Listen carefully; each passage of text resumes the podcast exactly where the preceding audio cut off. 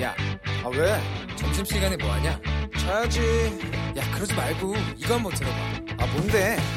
지금 당장 라디오를 켜봐 나른한 오후 깨울 시사 토크쇼 모두가 즐길 수 있고 함께하는 시간 유쾌하고도 신나는 시사 토크쇼 오태훈의 시사본부.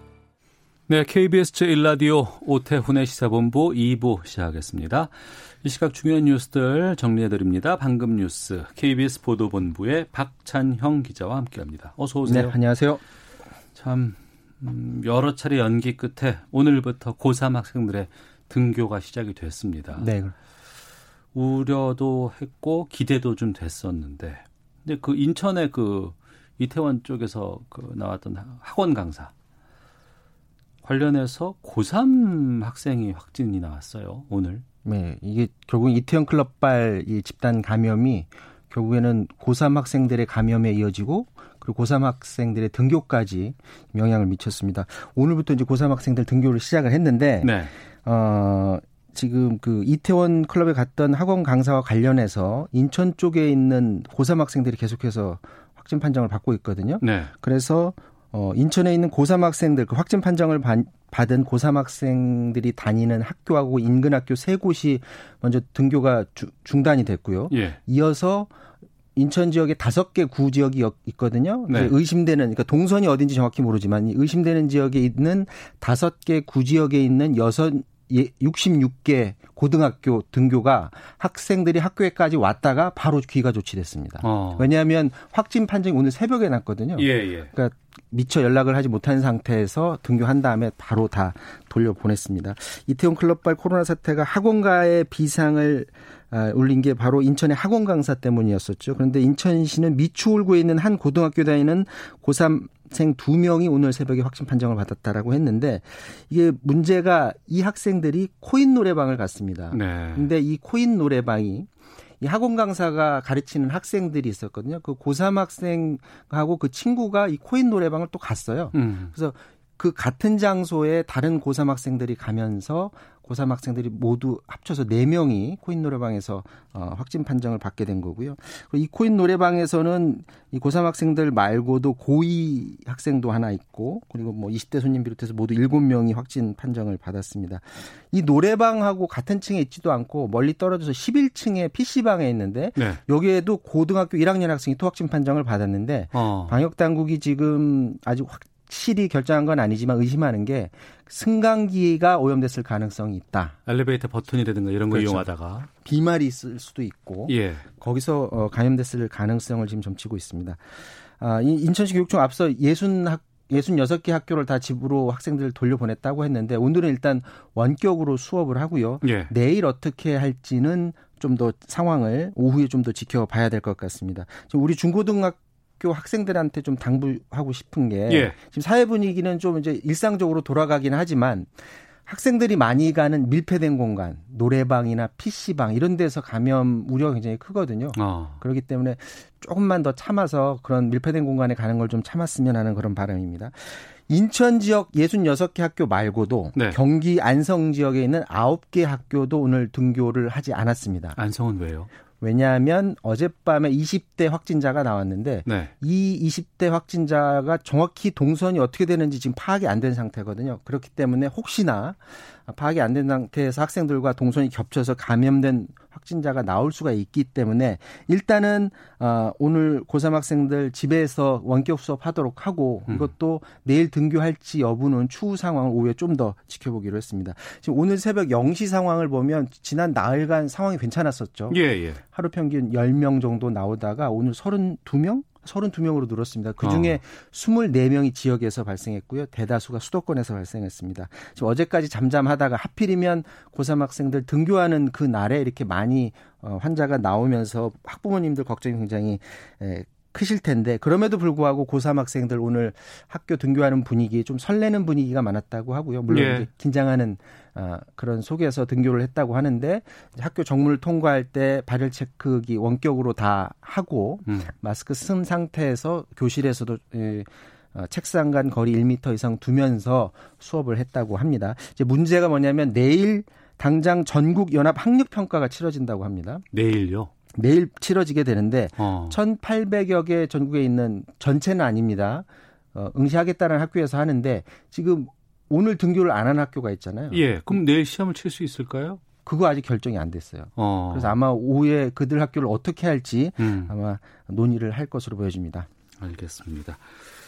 학교 상황 좀 들었고 또 병원 쪽도 지금 서울 삼성 서울병원 간호사 4명 확진 판정 받았다는 보도들 나오고 있는데 이후에 좀 속보 들어온 게 있습니까? 다행히 그 4명 이후에 추가 확진자는 어, 오늘 오전까지 나오질 않았습니다. 하지만 이제 긴장의 끈을 놓을 수는 없는 상황인데 오전 상황까지 보면 이 확진자하고 접촉한 의료인 포함해서 116명의 검사를 했는데 추가 양성자는 없었고요. 네. 검사 범위를 넓혀서 접촉자는 아니지만 그 병원에 있는 1,100여 명에 대해서 다 검사를 지금 했습니다. 지금 하고 있는 중인데 622명의 결과가 나왔는데 음성으로 나왔고요. 나머지는 이제 곧 결과가 나올 것으로 보여집니다. 현 상황에서 그럼 병원 전체를 코호트 집단 격리해야 되는 것 아니냐라는 의견이 있는데 박원순 서울시장은 그럴 단계는 아니다. 왜냐하면 지금 역학조사 자체도 굉장히 과도하게 하고 있는 상황이기 때문에 또 검사도 많이 하고 호트 격리를 할 만큼 심각한 상황은 아닌 것으로 판단한다. 이렇게 오늘 아침에 전했습니다. 다만 추가로 또 확진자가 나올 수 있는 가능성에 대비해서 이 병원 말고도 다른 종합병원이라든지 그리고 노인 요양시설 이런 시설에 대해서 선제적으로 검사를 해 나가겠다라고 오늘 또 입장을 내놓기도 했습니다. 삼성 서울병원에서는 오늘 확진자가 안 나왔는데 다른 곳에서 이 병원과 관련해서 확진자가 나왔습니다. 네. 충남 서산의 국민건강보험공단에서 일하는 20대 직원이 확진 판정을 받았는데 네.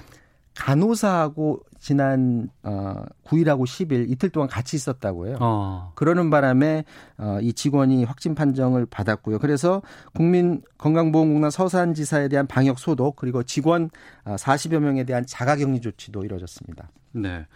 정의기억연대 또 윤미향 어, 더불어시민당 이제 민주당 당선자에 대한 어, 뭐 여러 곳에서 고발 잇따르고 있다고 하고 검찰이 지금 수사 들어갔죠. 네, 수사가 들어갔는데 고발이 세 건인데 예. 이세 건 모두 서울 서부지검으로 다 이송해서 한 곳에서 다 아, 수사를 하도록 했고요. 지금 세 가지 의혹, 기부금 횡령 의혹, 그리고 위안부 피해자 안성쉼터 메인 매각 의혹 등등 해서 어, 수사를 하게 되는데 민주당 입장은 오늘 오전까지는 입장이 이렇습니다. 사실관계 확인이 먼저다. 네. 지금 뭐 당 내에서도 뭐 자진해서 사퇴하도록 하자 이런 의견이 있지만 일단 오늘 오전까지 상황은 사실 관계를 뭐 행정안전부도 뭐 조사를 하고 한다니까 그걸 지켜보고 해도 늦지 않다라는 음. 입장인데 문제는 당내에서 계속해서 좀 반대적인 목소리가 나오고 있거든요. 그런데 이해찬 대표가 어제까지만 해도 오늘 아침에는 입장을 내놓을 거라라는 전망이 있었는데 오늘 최고위원 회의에서 아무런 얘기도 하지 않았습니다. 조금 네. 더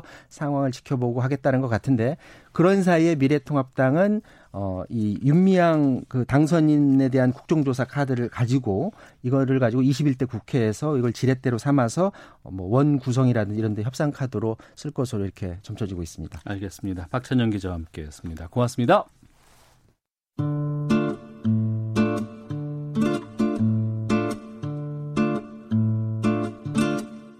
오태훈의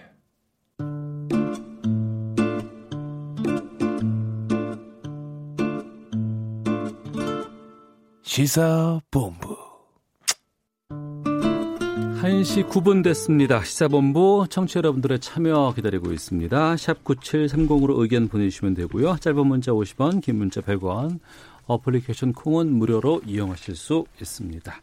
수요일 전문성과 현장성 살아있는 고품격 범죄 수사 토크를 지향하는 아는 경찰 시간입니다.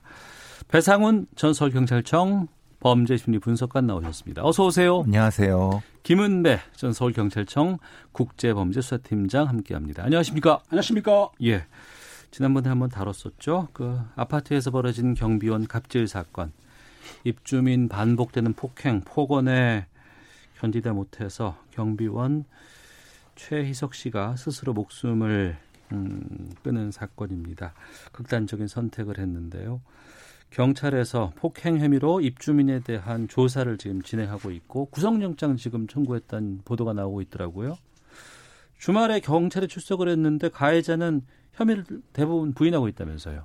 그렇습니다. 4, 5월 17일이죠. 이제 오전 오후 1시경에 출석을 했어요. 해서 이제 저녁 12시까지 조사를 받았기 때문에 이제 사실상 10시간 정도 받았기 때문에 네. 폭력 사건이나 상해 사건 저희가 조사하다 보면 그렇게 많이 받지 않거든요. 아, 상당히 그러면 이례적으로 이례적으로 예, 그 시간 되는데 그렇다고 한다면은 예. 그 사항에 대해서 부인하거나 부인하게 음. 되면은 뭐 CCTV라든지 아니면 유서라든지 아니면 녹취록 같은 걸 다서 아마 진술했을 거예요. 근데 네. 아마 그 당시에 들리는 소문에 의하면 그, 그 가해자라고 주장 그 보는 그 입주민이죠. 입주민은 자기는 억울하다. 음. 억울하다. 피한 적이 없다. 그렇게 네. 진술했다는 거예요. 어. 음. 전체적으로 본인의 입장을 다 얘기를 한 것 같습니다. 예. 여러 가지 상황에 대해서. 근데 뭐 이제 뭐 아까 말씀 말씀하신 것처럼 본인이 억울한 부분에 대해서는 서술을 했지만은 음. 진술을 했지만은 어, 본인이 폭행하고 이런 부분에 서는 대체적으로 다 부인한 부분. 네. 뭐 아시는 바와 같이 실제로 이게 폭행하는 장면을 찍힌 뭐 CCTV가 있는 것도 아니고. 어, 그러니까 증거가 지금 확보가 되지 않은 네. 상황이다. 그러니까 아마 그 부분 때문에 시간이 조사 시간이 오래 걸린 것 같습니다. 네. 근데 일단은 4월 21일 날 차를 밀었다고 그래 가지고 입주민이 폭행하는 영상은 있어요. 어. 그 영상은 있는데 예. 4월 27일 날 그 화장실에서 음. 폭행했을 때 코뼈가 나갔다고 하는데 그 당시에는 CCTV가 없단 말입니다. 음. 그러니까 코뼈가 부러졌다고 주장하는 그 사망하신 분이 진술에 의하면은 코뼈가 맞아서 부러졌는 아 부러졌는데 그 건에 대해서는 CCTV 없어요. 네. 하지만 4월 22일 날 폭행 처음 시작할 때만큼은 CCTV 확보됐기 때문에 음. 폭행 플러스 상해까지 가느냐. 네. 요거는 이제 그 사망하신 분의 진술에 의하면은 유서에 의하면 음. 상해가 있는 거지 않습니까? 그리고 예. 협박도 받았고 하지만 CCTV가 확보된 것만큼은 그 폭행 부분은 CCTV가 확보가 된 거죠. 음. 플러스 이제 보복 협박 말하자면은 네. 경 그러니까 어 고소가 진행됐는데 그 중간에 수사를 혹은 그걸 방해하고자 하는 여러 가지 상황에 대해서 아마도 경찰이 확보한 네. 우리가 지금 나오고 있는 음성 유서라고 하는 부분 그 부분에서 정황을 맞춰보는 과정 때문에 시간이 좀 길어진 것 같습니다. 그러니까 음. 사실은 뭐 그런 부분이 맞춰지지 않으면은 조사가 그렇게 길어질 이유는 없거든요. 네. 그러면 그 지금 그 고인의 음성 유서 유언 어, 일부분을 좀 듣고 계속 두 분과 말씀 나누도록 하겠습니다. 정신적인 스트레스 얼마나 불안한지 알아요? 보면 질리는 얼굴입니다. 겁나는 얼굴이에요. 맞아본 거 생전 처음입니다. 60인데요. 막내 동생 같은 사람이 협박하고 때리고 감금시켜놓고 사직서 안 됐다고 사료로 끌고 가서 너 100대 받고 야 죽여버린다고 꼭 씨를 강력히 처벌해주세요. 저같이 억울하게 당하다가 죽는 사람이 없시오. 네. 아, 이 유서는 음, 음성 유서는 그 유족이 공개 이제 네. 해서 저희가 좀 들어봤는데요. 배상훈 프로파일러께서 좀 말씀을 좀 해주셔야 될 것 같아요. 지금 나와 있는 게 세 개, 음성 파일이 세 예. 개라고 합니다. 그렇죠. 네. 근데 중요한 거 하나는 경찰이 지금 공개하지 않은 음. 것 같고요. 전체적으로 이제, 어, 당시 상황. 그러니까, 어, 그 당시를 겪은 사람만이 알 수 있는 상황을 재구성했을 때이 성행의 진부 여부. 왜냐하면 경찰은 객관적인 상황에서 판단해 봐야 되기 때문에. 네. 근데 지금 상황의 감정적인 선이나 이런 거 봤을 때 이분이 전체적으로 자기가 겪은 걸 그대로 진술하는 것 같습니다. 그런 어. 부분에서는 예. 그러니까 가해자가 혐의를 부인하고 있는 상황에서 음성 유서 이게 결정적인 증거가 될 수 있어요. 결정적인 증거라고 보기 힘든 게 뭐냐면 예. 지금 그 이 유서를 작성하신 분이 사망이기 때문에 진술을 받을 수가 없다. 어. 단지 이 녹취 파일을 가지고는 진술에 가름할 수는 있다. 예. 그러니까 자기가 피해 당한 것을 진술하는데 음. 그 진술을 뒷받침할 CCTV라든지 아니면 뭐 진단서라든지 아니면 목격자 이런 것이 첨가돼야 되는데 그걸 경찰에서 아마 조사하고 있는데 나머지 한 개 파일에는 뭐가 되는지 모르겠지만 네. 아마 그 가해자가 그 범행을 했다는 걸 증명할 만한 자료가 있을 수도 있어요. 하지만 어. 이 유서, 진술, 이 녹취 가지고는 사실은 그게 결정적 증거라 보기는 힘듭니다. 네. 예. 그렇지만은 그 상황에서 이 가해, 입주민 가해자가 상황에 대해서 인지 못하는 부분이 있을 수 있습니다. 어떤 뜻이죠? 왜냐하면 그게? 상황에서 폭행을 이 돌아가신 분이 당하는 상황에서 네. 그 상황에 대한 그 어떤 여러 가지 그 공간적인 상황을 서술했은 적이 있을 수 있거든요. 음. 그게 부합되면은 네. 이 진술의 진실성이 높을 수 있는 거죠. 아, 고인의 시각에서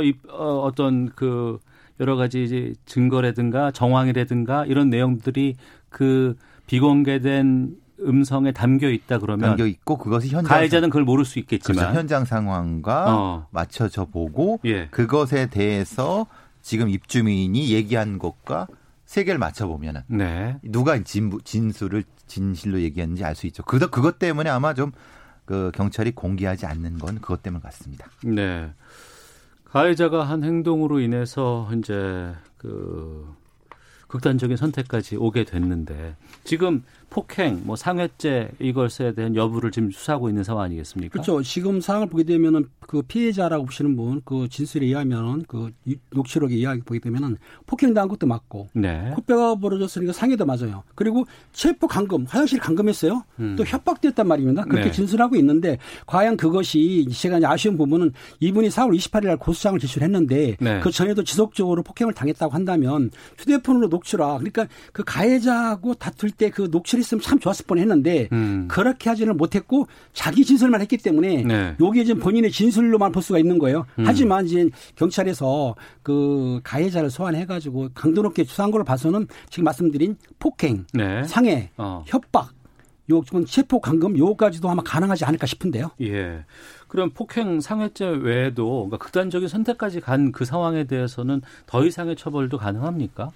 근데 이게 이게 죽음과 연결된 부분을 우리의 법 체계상으로는 연결을 시키기 어려운 부분인 거죠. 왜냐하면 상당히 생명의 위협을 받게 되는 협박 때문에 내, 내 어떤 사람이 죽음에 이르렀다라고 하는 인과성을 예. 사실은 입증하기 쉽지가 않죠. 어. 그렇지만은 지금은 폭행 상해, 보복 협박 거기까지는 이제 아까 말씀 거기까지는 되지만은 네. 죽음에 이를 정도까지에 대한 인과성은 우리나라의 법 체계에서는 이건 어렵습니다. 어. 그리고 이게 업무 중에 이런 일들이 벌어진 거 아니겠어요? 뭐 개인적인 원한이나 이걸 뛰어넘어서 경비원 업무를 수행하고 있는 상황에서 그 과정에서 이런 일들이 벌어졌는데 이 경비원 관리하는 이 회사도 일정 정도의 책임이 좀 있어야 되지 않을까 싶은 생각도 드는데 이게 이제 일반인들이 아시는 게 두 가지가 있는데요. 예. 관리사무소에서 직접 고용하는 수가 있고 용역을 통해서 아니고 본사에서 파견 나오는 수가 있어요. 예. 일반적으로 볼 때 관리사무소에서 용역을 쓰거든요. 요즘 많이 그렇게 한다고 그렇죠. 하더라고요. 용역을 쓰게 되면 용역회사에 소속된 경비를 보시기 때문에 음. 관리소장이 임의로 처분하지는 못하고 네. 용역회사로 시정 명령을 하는 거거든요. 네. 그렇기 때문에 그리고 또 주민하고 관계이기 때문에 관리사무소에서 주민하고 우리가 사용하고 있는 경비원분들하고 싸웠다고 한다면 참 개입하기가 좀 난감할 거예요. 근데 어. 보통의 이런 감시 단속 노동자들의 고용 형태가 네. 일종의 그 중간에 있는 회사는 일종의 페이퍼 컴퍼니 같은 형태죠. 그렇겠죠. 그렇죠. 왜냐하면 네. 관리 사무소에서 직접적으로 업무 지시를 하는데 어. 중간에 이제 회사는 별도로 있는 건데 예. 그건 형식적인 형태일 경우가 가장 높습니다. 예. 이럴 경우에 흔히 말하는 어떤 직접적인 지시라든가 명령 이런 걸 하는 과정을 어떤 얼마나 인정해 줄 수 있느냐. 음. 이게 우리나라의 경비업법이라든가 공동주택 관리법이라든가 이런 부분에서 사실은 인정받지 못하고 있기 때문에 지금 이 문제가 되는 거고. 네. 사실 관리회사의 책임을 물어야 되지만 실제로는 거긴 거의 뭐 페이퍼 컴퍼니 수준밖에 안 되니까. 음. 실제로는 책임질 수 있는 상황이 아닌 상태가 그러니까 많죠. 일반적으로 아파트 같은 경우에는 관리사무소에서 경비원 분들이 관리를 하는데 네. 관리소장이 관리하고 있어요. 하지만 이렇게 주민들하고 문제가 있을 때는 주민편을 줄 수밖에 없는 상황도 되는 거고 또 그리고 어떤 요즘 산재 문제도 나온다고 하더라고요. 왜냐하면 업무 중에 이제 피해를 방글 이게 극단적 선택을 선택한 것을 업무적으로 볼 수 있느냐는 이제 논란이 있다 하더라도 그 아마 아파트 뭐 주민협의라든지 관리사무소에서 그쪽으로 가는 모양인데 어떻든 관리사무소에서 경비원 분들을 책임지고 관리하는 건 맞아요. 음. 그런데 주민하고 문제가 됐을 경우에 그럴 때가 좀 약간 가장 난감하고 곤란한 거죠. 상가라든가 주택이라든가 또 아파트라든가 오피스텔이라든가 경비 업무를 어, 하기 위해서 종사하시는 분들이 우리나라에 상당히 많습니다. 근데 이분들이 이런 여러 가지 협박, 압박, 어려움들 다들 한 번쯤은 경험할 수 있지 않을까라는 걱정도 좀 들기도 하고요. 이걸 회사 차원으로 그냥 떠넘기기에는 좀 아닌 것 같고 어떤 법적인 체계를 좀 만들어 놓을 필요가 있지 않을까 싶어, 싶거든요. 여기에 대해서 두 분께서 좀 입장 주신다면. 통계상은 18만이라고 합니다. 감시 단속 노동자들이 아, 18만 정도. 감시 단속 노동자. 노동자 영역에 있는. 근데 이제 아까 말씀드린 것처럼 경비업법과 지금 근로기법이 예외 조항에 있는 부분인 거죠. 그러니까 그 예외 조항을 사실은 없애야 돼.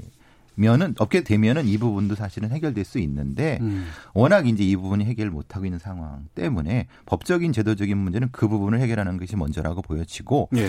법적인 제도적인 걸 떠나서 어쨌든 이 아파트 단지는 자신들의 일을 해주는 사람 아닙니까? 예. 그럼 최소한의 도의적 책임은 분명히 져야 된다고 저는 봅니다. 음. 최근에 또 폭행하는 장면이 또 영상이 하나 공개가 됐어요. 평택인가 어디에서.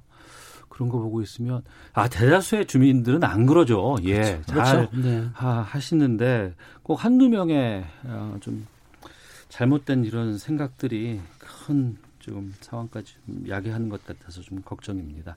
자, 아는 경찰 배상훈 전 서울경찰청 범죄심리분석관 김은배 전 서울경찰청 국제범죄수사 팀장과 함께하고 있습니다. 전북 전주와 부산에서 실종된 여성들의 한 사람이 범행을 저지른 것으로 드러났습니다.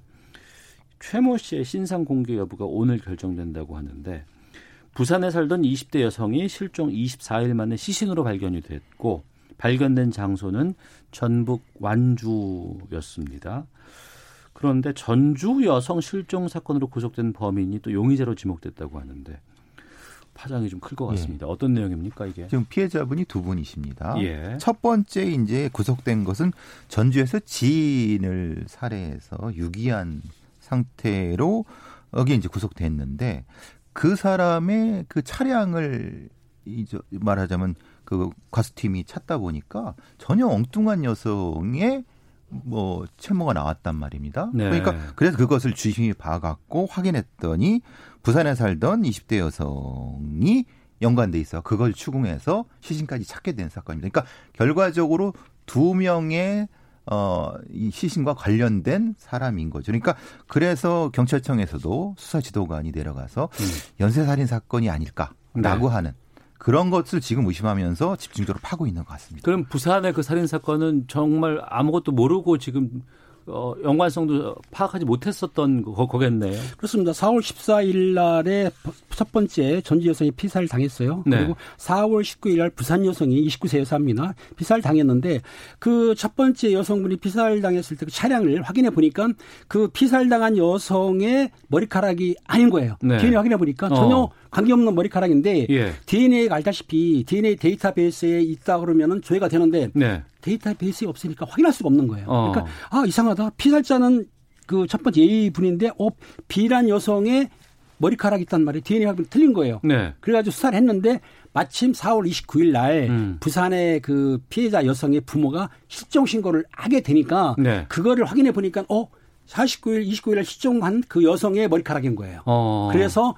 부산 여성 그 29세가 피살된 걸 확인이 된 거죠. 그 예. 과정에서 이 범인의 휴대폰에 보니까 여러 가지 채팅 앱 음. 요즘 많이 문제가 되고 있는 그 와중에 이 20대 여성과 여러 가지로 SNS를 한 상황이 나타나 갖고 이게 이게 간단한 사건이 아니다. 잠시만요. 그러면 지금은 어찌되건 간에 그 두 개의 살인 사건의 동일 범의 소행으로 지금 밝혀진 상황인데 네. 그렇죠.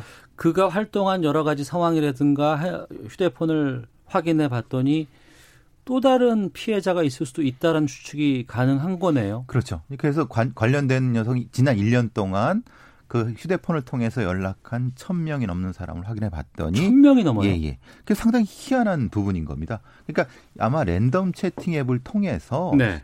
지속적으로 불법적인 일을 해왔던 것 같습니다. 그것이 어떤 건지는 경찰에서 얘기하고 있지 않, 않지만은 익히 추정이 가능한 상황인 거고 어. 그 중에 거의 대부분은 인적상이 확인돼서 했는데 한 100명, 한 90명 정도가 지금 소재 파악이 안 되고 있다.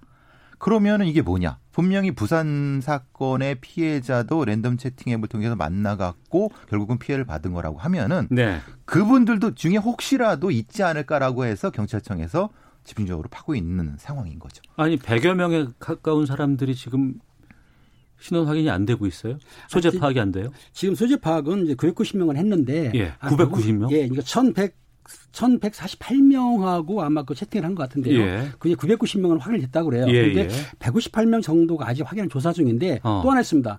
전북청에서 실종 여성이 114명이에요. 예. 114명인데 그중에 77명은 소재 확인됐어요. 예, 근데 예. 나머지 37명 은 소재 확인 안 됐는데 아까 그 교수님 말씀드린 대로 4월 14일 날 그 34세 그 자기 아내하고 지 아는 지인을 원래를 사는 사람 불러내서 사망하게 한 거예요. 그리고 알다시피 금팔찌 300만 원 정도를 뺐고 음. 돈도 48만 원 정도를 이체를 했어요. 네. 자기 그리고 그 금팔찌 뺏은 거는 자기 와이프를 줬다는 거예요. 범행을 아주 증거를 만들었어요. 그리고 4월 19일 날, 4월 18일 날 채팅을 해서 그 부산 여성을 전주로 오게 해서 4월 19일 날 살해를 했단 말입니다. 네. 그런데 살해한 두 여성분의 시신을 땅속에 묻은 건 아니고 어. 하나는 과수원에다가 방치했고 예. 하나는 둔치번에다 이렇게 방치를 했어요. 그러니까 땅에 묻지 않았단 말입니다. 그리고 결론적으로 그 사 시신은 언젠가는 발견이 되죠. 네. 그러니까 이 범인이 범행을 했지만 치밀하지는 못했어요. 어. 연쇄살인은 맞는데 치밀하게 해서 증거를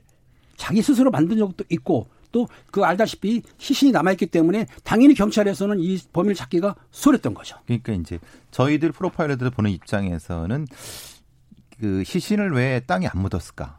사실은 땅에 묻지 않는 것이 더 위험도가 높다고 봅니다. 위험도가 더 예, 예. 높다? 왜냐하면 땅에 묻게 되면 부패가 느리게 진행이 되는데 네. 묻지 않게 되면은 사실은 빠르게 진행이 되고 어.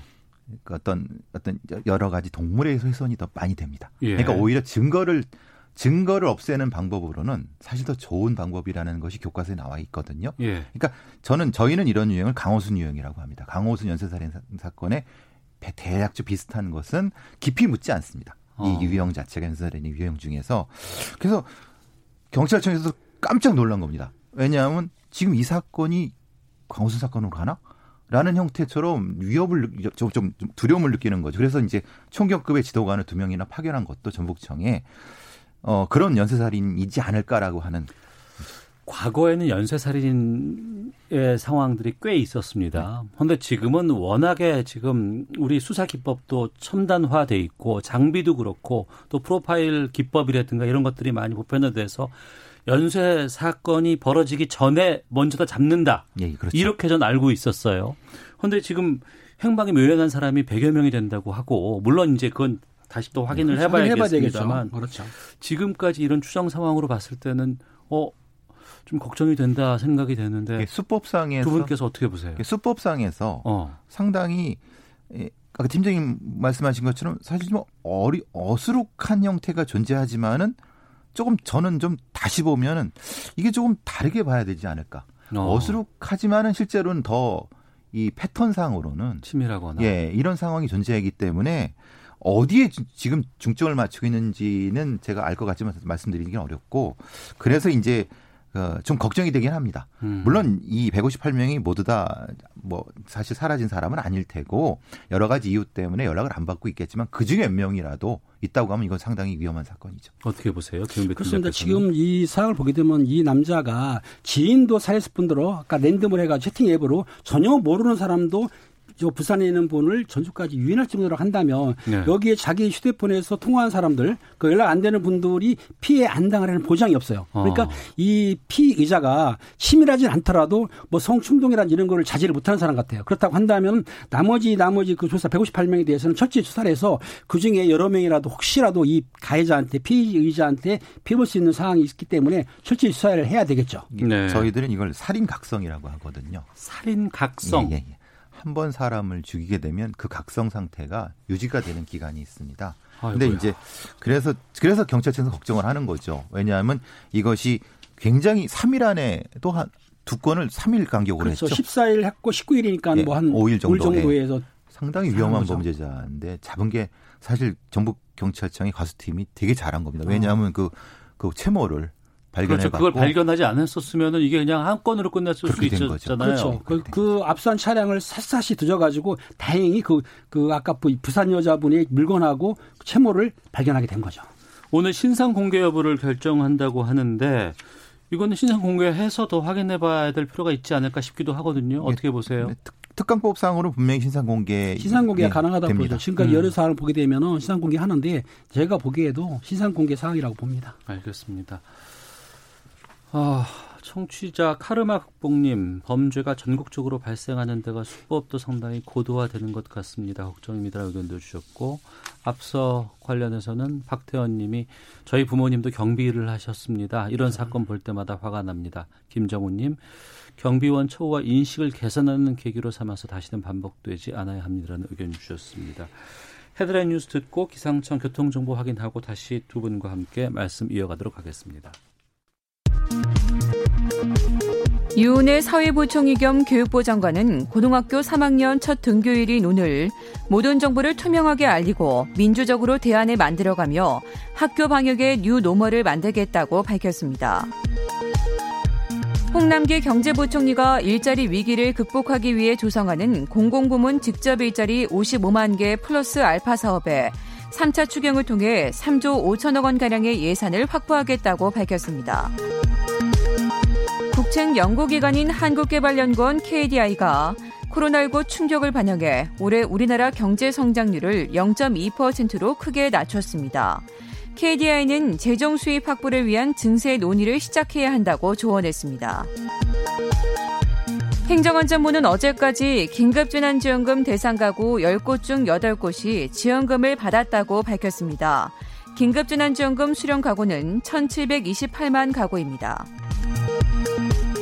코로나19로 인한 고용위기 극복을 위한 노사정 원포인트 사회적 대화가 오늘 본격 시작됩니다.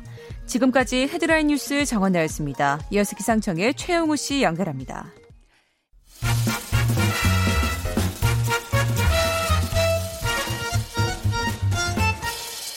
오태훈의 시사 본부. 네, 아는 경찰 배상훈 전 서울경찰청 범죄심리분석관 김은배 전 서울경찰청 국제범죄수사 팀장과 함께하고 있습니다. N번방 갓갓의 얼굴이 공개가 됐습니다. 경찰 수사 마무리했고 이제 검찰로 송치가 됐는데 이 검찰 수사 내용 좀 들여다보도록 하겠습니다. 이 갓갓 문형욱이 자백한 범죄 피해자가 50명 추가로 피해자가 더 나올 가능성도 있다면서요? 네, 아무래도 본인이 얘기한 건 50명이지만은 그 건수가 뭐 3천 건 이상이라고 한다고 하면은 자기가 얘기한 어떤 범주가 있는 겁니다. 네. 그러니까 자기가 범죄라고 생각한 범주만 50건인 거고 어. 다른 그러니까 일반적으로 범죄로 봤을 때 그 이상인 거죠. 예. 자기가 생각한 건 50명 건이라는 그러니까 영상 제작이라든가 이런 것들을 만들기 위해서 예. 이제 뭐 피해자가 양산될 수밖에 없는 상황이 온 거죠. 그렇게 된 거죠. 그래서 어. 더 나올 가능성이 충분히 있는 거죠. 예.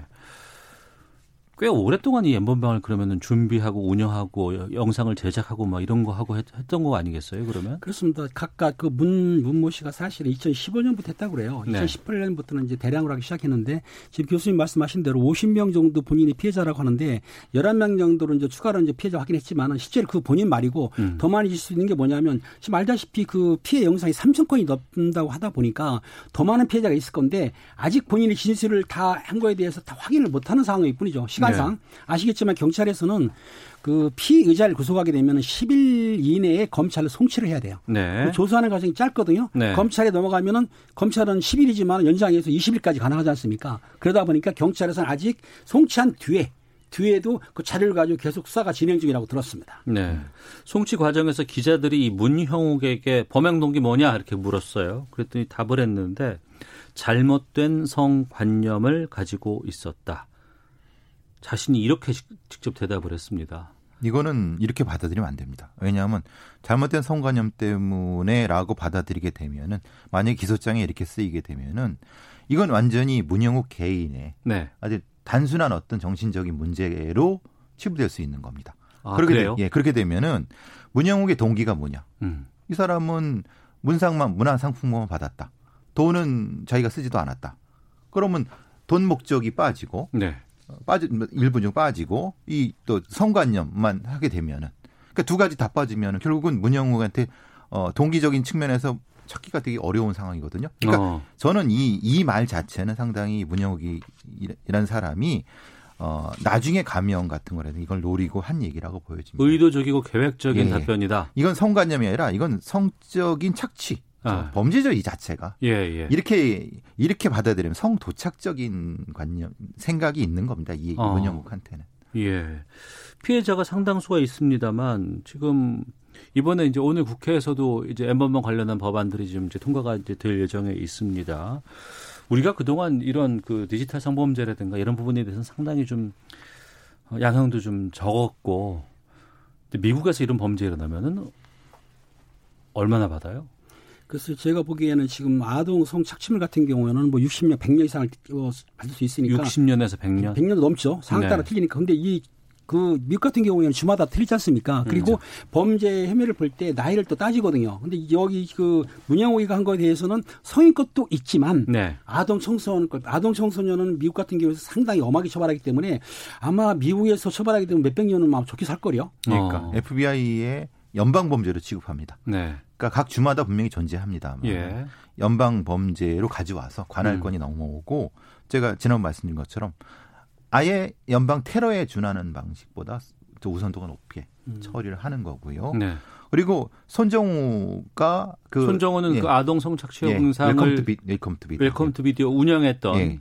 1년 그, 6개월 우리나라에서 받고 그렇죠. 지금 미국 송환 심판 받고 예. 있는 거 아니에요? 심판 중인데 예. 그 영상을 한 번만 받은 사람도 5년형에 처해졌습니다. 미국에서? 예, 미국에서. 한 번만 다운 받았음에도 사람도 그리고 예. 그리고 신상이 다 공개됐을 정도. 네. 그러면 그걸 비교해 봤을 때 이걸 제작해서 유포시킨 사람이라고 하면 음. 당연히 뭐 종신형의 동신형 따블을 받겠죠. 네. 그러니까 그 정도로 미국 같은 사회 선진국에서는 아동 관련된 착취물은 대단히 심각하게 본다는 겁니다. 우리도 그래야 된다는 거죠.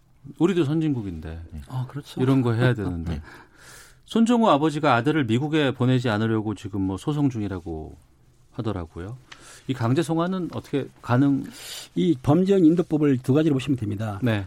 그 미국에 있는 범, 미국 사람이 미국에서 범죄를 저지르고 한국으로 도주 왔어요. 네. 그럴 때 범죄 인도법이나 인터폴 청하게 되면 저기 저희 나라에서 건거해서 보낼 수는 있어요. 우리나라가. 그렇죠? 예. 예. 그런데 지금은 한국인이 한국에서 범죄를 저질렀는데 예. 미국에서 요청하는 거예요. 예. 원래 이제 그 인도 사유가 절대적 거절 사유 가 있고 임의적 거절 사유가 있습니다. 네. 간단하게 설명 될까요? 자, 짧게. 예. 짧게. 쉽게 얘기해서 공소시효 말리면 안 된다. 네. 그리고 인도 범죄의 범죄 있지 않습니까? 그 재판이 우리나라에서 하면 안 돼요. 예. 근데 이건 끝났어요. 예. 그 사람은 그리고 자국민은 원래 인도를 안 하게 되는데 이거는 임의적이기 때문에 자국민이라 하더라도 미국하고는 우리가 인도를 했거든요. 음. 그렇기 때문에 아마 이번에서 이 그것 때문에 그 아버지가 고소한 고발한 이유가 같은 범죄를 우리나라에서 처벌 중이면은 인도할 수가 없습니다. 알겠습니다. 곧 뭐 결정 나오겠죠. 뭐. 네. 네. 그때 다루도록 하겠습니다. 자, 아는 경찰 배상훈 전 서울경찰청 범죄심리분석관 김은배 전 서울경찰청 국제범죄수사팀장과 함께했습니다. 두 분 말씀 고맙습니다. 감사합니다. 감사합니다. 오태훈의 시사본부는 여러분의 소중한 의견을 기다립니다. 짧은 문자 50원, 긴 문자 100원의 정보 이용료가 되는 샵 9730, 우물정 9730번으로 문자 보내주십시오. KBS 라디오 앱 콩은 무료입니다. KBS 라디오 오태훈의 시사본부. 지금 여러분은 대한민국 라디오 유일의 점심 시사 프로그램을 듣고 계십니다. 네, 지금 시각 1시 40분 지나고 있습니다. 대법원이 전두환 전 대통령에게 추징금 2,205억 원을 선고한 지 23년 흘렀습니다. 전두환 추징법이 만들어진 2013년 음, 전 씨의 장남 전재국 씨는 추징금 전액 납부를 약속했지만 그 약속은 아직까지 지켜지지 않고 있습니다. 전두환 씨의 추징금 논란을 좀 오늘 뉴스 소다에서 정리해 보도록 하겠습니다. 시사평론가 김성환 씨와 함께합니다. 어서 오세요. 네, 안녕하세요. 얼마 냈고 남은 추징금은 얼마예요? 어, 일단 미납한 금액이 한 900억 원 남짓 정도 남아 있고요. 예. 애초 이제 처음 추징금 선고했을 때는 말씀하셨던 것처럼 2,205억 원이었습니다. 예. 이게 이제 1997년도에 형이 최종적으로 확정이 된 건데요. 네. 그때 아시다시피 무기징역을 선고받았거든요. 예. 근데 무기징역형에 대해서는 8개월 만에 특별 사면이 이루어졌어요. 네. 그러니까 추징금만 지금 남은 상 태다라고 생각하시면 됩니다. 그러니까 법원은 그해 312억 원을 추징을 했고요. 네. 2000년에는 구형 벤처 승용차 2003년에는 가전제품과 진돗개 두 마리를 경매에 붙이는 일도 있었고요. 그때 보도 상당히 많이 나왔던 기억이 네, 나네요. 맞습니다. 예, 그게 2003년이었군요. 네. 그러니까 한동안 추징금 환수는 큰 소득이 없었는데 어, 그 다음에 1,005억 원이 남아 있었는데 전 씨 차남이 소유한 오산 임야를 둘러싼 대법원 판결이 아직 남아 있는 상태예요. 네. 만약에 여기에서 형이 확정이 된다고 하면은 음. 75억 원이 추자, 추가로 추징이 된다고 볼 수 있고요. 네. 이것까지 다 합쳐도 900억 원대 정도 지금 남아 있는 겁니다. 네. 900억이면 어마어마한 돈인데. 아, 그렇죠. 상상할 수가 없는 돈이죠, 일반인들은. 이거 강제 추징할 수는 없는 건지 왜 이렇게 추징금 납부가 쉽지 않은 건지. 근데 강제 추징을 한다고 하는 게 예. 돈이 어디 있는지를 알아야 강제 추징을 하지, 하지 않겠습니까? 예. 안다고 하면 추징할 수 있는데 그게 어. 지금 명확하지가 않다는 거예요. 예. 그러니까 지금 추징금을 낼 의사는 애초부터 없다는 게 확인이 된 거고요. 음. 둘째는 판결 초기에 추징 의지가 부족했던 게 제가 볼 땐 가장 큰 원인인 것 같아요. 판결 초기에 추징 의지가 부족했다? 네. 그러니까 97년도에 형이 확정되고 추징금 결정이 났으면은 네. 그 금액에 대해서 곧바로 지금과 같이 이렇게 추징금을 환수할 의지를 보이면서 전시를 비롯한 전시에서 파생된 재산까지 다 추징하는 이런 작업이 있었다고 하면 아마 지금보다는 훨씬 추징금을 환수를 많이 했을 거예요. 네.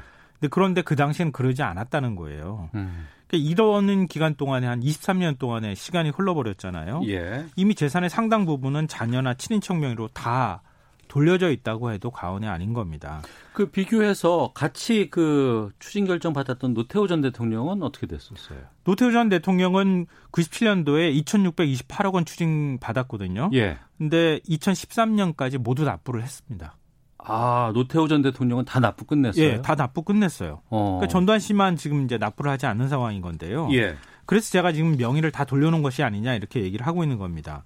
그러니까 2013년 10월에 추징 공소시효가 만료가 된다고 하는 얘기가 나왔었잖아요. 네. 그때 이게 추징 시효가 만료가 되면 더 이상 추징 못하는 거 아니냐 이러면서 국민적인 공분이 막 일었었어요. 네. 그래서 바로 그때 통과된 게 전두환 추징법이라고 하는 겁니다. 음. 그러니까 전두환 추징법은 어, 사망하기 전까지 반복적으로 추징을 계속하면 단 1원이라도 추징을 할 수 있다고 한다면 네. 10년마다 계속 추징 시효가 연장이 될 수 있도록 그렇게 네. 만들어 놓은 것이고요. 어, 보통 우리가 추징한다고 하면은 범죄인과 관련돼 있는 재산에 대해서만 추징을 하거든요. 근데 전주한 추징법은 그 재산, 범죄인을 통해서 파생된 재산들도 모두 환수할 수 있도록 해놓은 거예요. 아, 굳이 자기 소유가 아니더라도. 예, 그렇죠. 제3자로 예. 돌려놨다 하더라도 그 돈의 출처가 맨 처음에 그 범죄인으로부터 시작됐다고 하면은 3자로 갔든 4자로 갔든 전부 추징할 수 있도록 네. 추징 대상 범위를 크게 확대한 겁니다. 네. 그러니까 이 법이 통과되고 난 다음에 이제 추징이 좀 더더 더 강력하게 가능해졌다고 볼 수 있는데요. 네. 아마 기억하시겠지만 2013년도에 검찰이 갑자기 추징 의지를 보였잖아요. 그 이전엔 추징 의지 사실 별로 없었다고 해도 과언이 아닌데 네. 그래서 금속 탐지기까지 들고 전두환 씨 집으로 들어갑니다. 어. 근데 그 이전까지는 참 이게 황당한 일인데 전두환 씨 집 정원까지밖에 못 갔어요. 왜요? 집 안으로 못 들어갔어요, 아예. 아 그래요? 네, 그때 처음으로 전두환 씨 집안으로 들어가기 시작했던 거예요. 어. 들어가서 보니까 금속 탐지기 가져간 거는 예. 땅에 혹시 금고 묻어둔 것 아닐까? 예. 혹시 금괴 같은 거 둔 거 아닐까? 이래서 금속 탐지기 가져갔거든요. 네. 근데 금속 탐지기는 별 소용이 없었고요. 대신에 집안에 수억 원을 호가하는 그림들이 걸려 있었어요. 네. 그 여러 점을 이제 환수 조치했고 특히 이제 전재국 씨 쪽으로 재산이 많이 가 있었어요. 음. 전재국 씨는 지금도 문제가 되고 있지만 전재국 씨는 미술품 애호가라고 알려져 있거든요. 네. 한 수백여 점의 미술품이 보관돼 있는 사실을 확인했습니다. 음. 데미언 허스트라고 하는 굉장히 유명한 현대 미술가 중에서 유명한 사람이 있거든요. 네. 그리고 겸재 정선 음. 뭐 해가지고 국내 유명한 화가들의 작품들이 질비하게 보관이 돼 있었던 사실들을 확인했고 네. 그래서 이때 그 그림을 포함해서 550억 원 정도를 추징할 수가 있었어요. 네.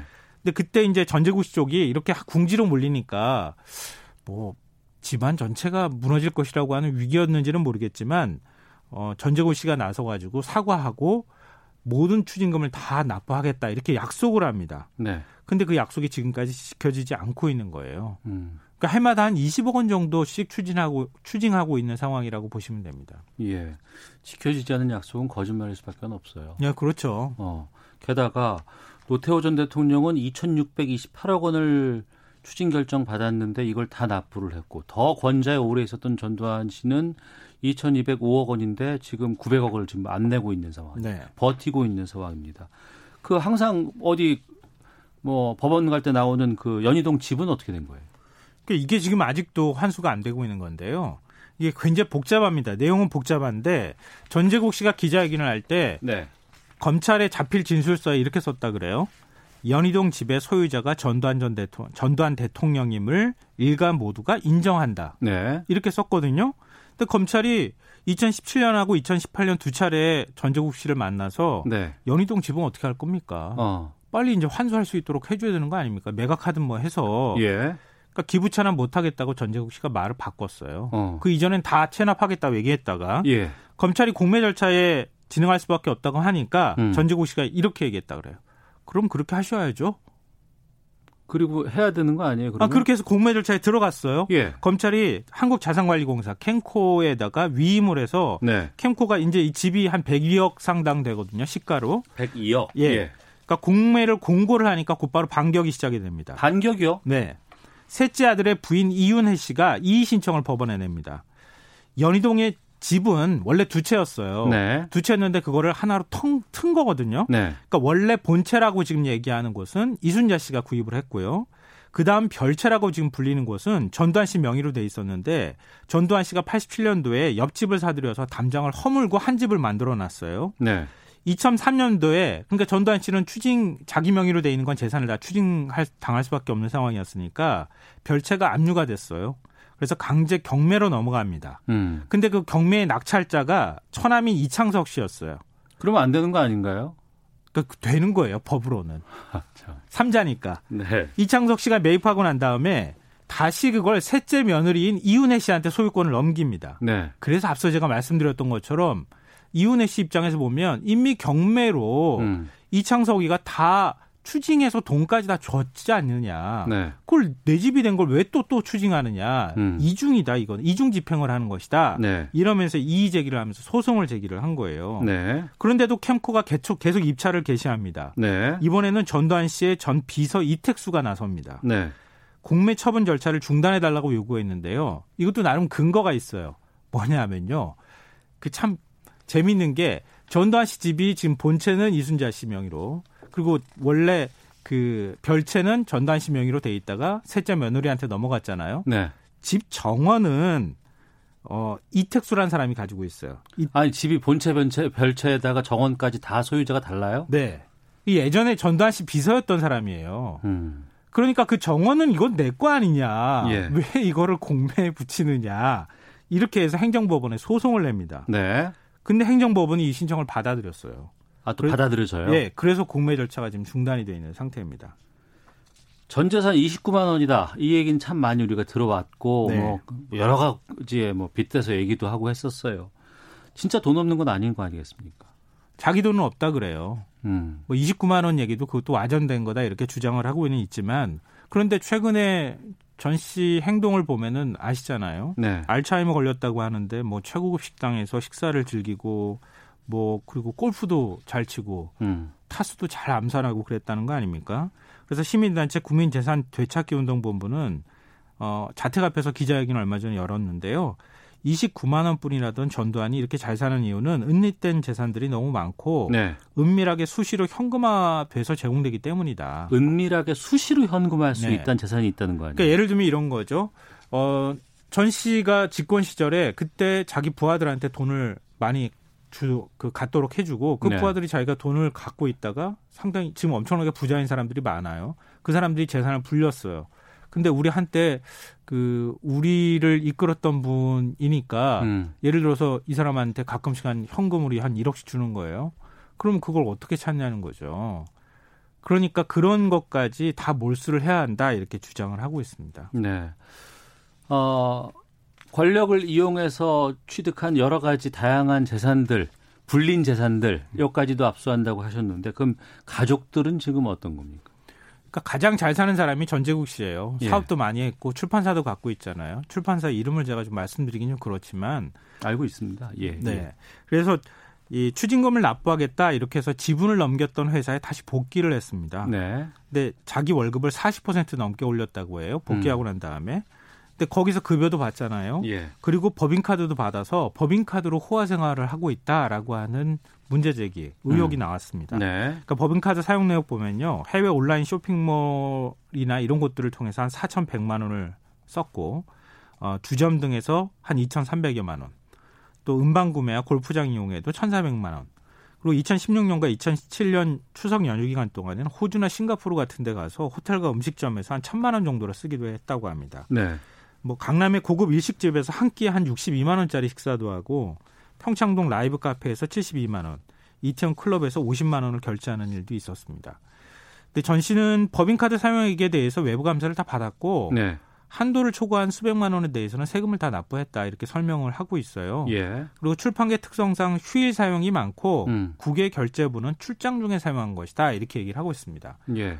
근데 전재국 씨 재산도 다 국가에 기부 체납하겠다고 했잖아요. 그러니까요. 그런데 그 출판사나 이런 그거 하고 나서 이런 거 한다 그러면 누가 뭐라 그러겠습니까? 그러니까 그런데 그렇게 하지 않았다는 얘기가 음. 되는 거예요. 네. 어떤 방식으로든 법을 피해가지고 여전히 음. 그 회사를 지배하고 있다는 얘기가 되는 겁니다. 네. 3629님, 환수 의지가 부족해 보입니다. 국가적 차원에서 환수해야 합니다. 라고 의견 주셨는데, 더불어민주당의 신임 김태년 원내대표, 어, 전시 사후에라도 천억 원이 넘는 추징금 환수할 것이다. 이렇게 밝혔습니다. 가능합니까? 아, 참 이게 제가 가능하다 가능하지 않다고 말씀드리기가 굉장히 애매한 상황인데요. 예를 네. 들어서 전두환 씨가 지금 어, 나이가 90세거든요. 네. 근데 언제 사망할지 몰라요. 예. 사망하고 난 다음에도 과연 추진이 가능하겠느냐, 음. 어, 할수 있겠느냐라고 물어볼 때 참 대답하기가 애매하고 곤란하다. 네. 이런 말씀인데요. 그러니까 앞서 제가 소송을 연희동 저집 공매 들어갈 때 공매 절차 들어가지 못하도록 소송 여러 건 냈다고 할때 네. 그때 위헌 심판 청구도 냈어요. 아 그래요? 전두환 추징법 자체가 이게 위헌이다. 어. 근데 지난 2월에 그 추징법이 헌재에서 합헌 결정을 받았습니다. 네. 그러니까 제 3자 이름으로 숨겨둔 전시 일가 재산에 대해서 추징이 일단은 계속 가능하다는 거예요. 음. 그래서 추징법에 따라서 1원이라도 환수하게 되면은 그 당시부터 10년 동안 추징시효가 적용이 되거든요. 네. 그러니까 예를 들어서 올해 추징시효가 끝날 때 1원이 환수가 됐어요. 음. 그럼 10년 동안 시효가 또 연장되고 또 그 다음에 1원이면 10년 동안 연장되고. 네. 그러니까 끊임없이 연장이 가능한 겁니다. 근데 다만 추징 대상이 문제인데요. 어, 전두환의 불법 재산에서 뻗어나온 재산이라는 걸 증명을 입증을 해야 된다는 거예요. 음. 이게 제일 큰 문제예요. 네. 그동안에 빠져나간 게 다 이것 때문에 빠져나간 거거든요. 어. 근데 이걸 입증하려면 전두환 씨가 살아있다고 하는 전제가 좀 있어야 한다는 거죠. 예. 근데 전두환 씨가 사망하면 과연 그게 가능하겠느냐 이런 겁니다. 그러니까 전시 사후에도 추징할 수 있는 형법 일부 개정안이 지난해 말 발의가 됐는데 아, 국회 통과가 아직도 안 되고 있는 상황입니다. 음. 저희가 5.18 때 인터뷰를 어, 5.18 라우라 그래가지고 그러니까 젊은 사람들 어, 전혀 경험하지 못했던 5.18을 지금 다시 확인해 보고 또 여기에 대해서 좀 어, 뭔가 사람들에게 홍보도 하고 알려야겠다라고 하는 젊은 청년이 있어요. 인터뷰를 하는데 그런 말을 하더군요. 어, 앞으로 어떤 계획 갖고 있습니까? 그랬더니 전두환 사후에 어떤 느낌이 들까에 대해서 너무 궁금하다. 음. 그리고 그냥 보낼 수는 없을 것 같다라는 얘기를 했어요. 어, 참, 이 21대 국회에 들어서면 이와 관련해서 좀 뭔가 입법 활동들도 좀 있어야 되지 않을까 싶기도 하거든요. 어, 진상규명특별법이 있고요. 네. 그리고 지금 역사왜곡 처벌법도 제정해야 한다고 하는 목소리가 있잖아요. 네. 진상규명특별법 같은 경우에도 진상규명조사위원회가 활동을 이제 겨우 시작을 했습니다. 음. 앞으로 이제 법적으로 2년 동안 활동하고 1년 더 연장할 수가 있는데요. 예. 문제는 너무 시간이 많이 걸 오래 지났다고 하는 게 좀 문제가 될 것 같고요. 역사왜곡 처벌법은 반드시 좀 앞으로 처리가 돼야 되지 않을까 싶습니다. 알겠습니다. 뉴스 소다 김성환 평론가와 함께했습니다. 고맙습니다. 네, 고맙습니다. 내일 뵙겠습니다. 안녕히 계십시오.